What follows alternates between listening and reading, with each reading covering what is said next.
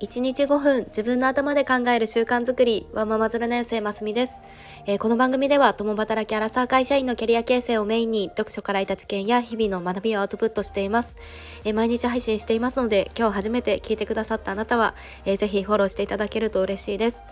えいかがお過ごしでしょうか？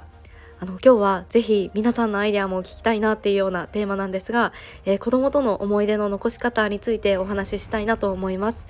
えー、ちょっとこう今開発中というようなアイデアですごくテクノロジーの進化にワクワクしたことでお話ししたいなと思います。でこのきっかけになったのがの AR の開発をしていてでその作品を多数に残している川田トムさんっていう方のお話を YouTube で見てですごくいいなと思いました。で AR っていうのはあの拡張現実のことでで実際の風景に画像とかその 3D のデータのようなこのデジタルコンテンツを重ね合わせるようなことだそうです。で有名なのだとポケモン GO とかですねの一時期やっていたという方もいらっしゃるでしょうか。の実際にこの現実世界で今位置している空間にそのポケモンたちみたいなこのデジタル情報を付け加えてで現実世界を拡張するようなものになるそうです。でこの AR の技術はもうかなり身近なものになっていてで私はまだあの息子は1歳ちょっとなので飼ってはいないんですが川田さんは学研の科学の付録なんかを作っているそうです。で今回紹介されていたのはあの学研の科学の次の号だそうですがそれにはひまわりの標本とでおもちゃの顕微鏡がついているそうです。でそしてそれに今回作られたアプリをかざすとひまわりの拡大縮小ができてでそこから縮尺のレンズを長押しすると歴史のレンズっていうのが開くそうですでその歴史のレンズっていうのがそのひまわりが日本で生育するまでの世界の歴史がわかるそうですで私は今回初めて知ったんですがのひまわりは紀元前の北米で発祥してでヨーロッパから中国を渡ってで江戸時代に日本に来てで当時江戸時代だとあのひまわりはなんかすごく大きくて品がないみたいな風に言われていたそうです。でこのひまわりっていう植物を知る、まあ、本来は理科のテーマからそのさらに歴史に発展してこう知ることができるっていうのはあのこの学習としても広がりをすごく感じましたで多分ただただその学研の顕微鏡の付録にテキストでこの歴史を説明されても面白みがなくてでそれだとただの一方的なインプットになってしまいますがその AR っていう世界でその拡張現実の世界の中でま楽しみながら知識の幅を広げられるっていうのはすごくいいですよね。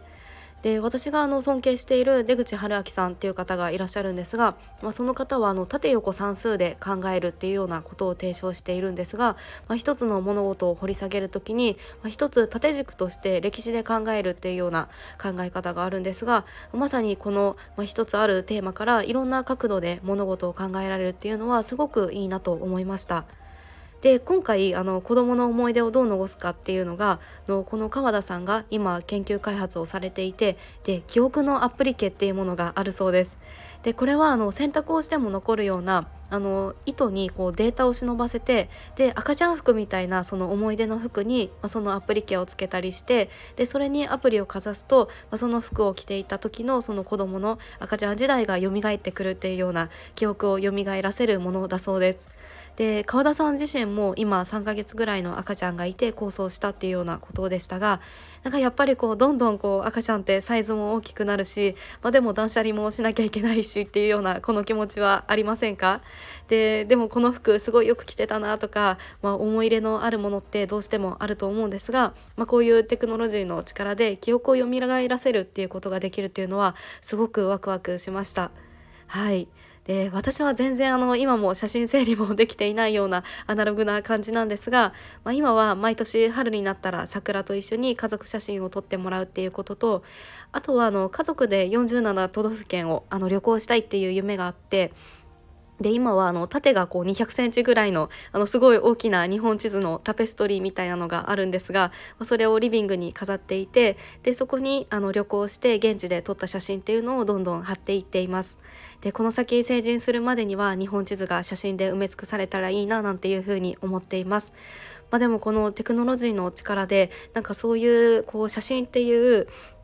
ものだけではなくてなんかそれがこう記憶として蘇らせるようなこう動画で見れるとかそういうものもあのこれから生まれていくのかなと思うとまたそれもすごくワクワクしますよね。はい。えー、今日は AR というテクノロジーの進化によって思い出の残し方もまたどんどんこうワクワクするような未来が迫っているんだなっていうようなことをお話しさせていただきました、えー、よければあなたのお家の我が子の思い出の残し方も教えてください。だからちょっと今救急車が外で ピーポーピーポー言っているんですがあのもし聞こえていたらすいません、えー、今日も最後まで聞いてくださって本当にありがとうございました、えー、よければいいねボタンやフォローもしていただけると嬉しいです。えそれではまた明日お会いしましょう。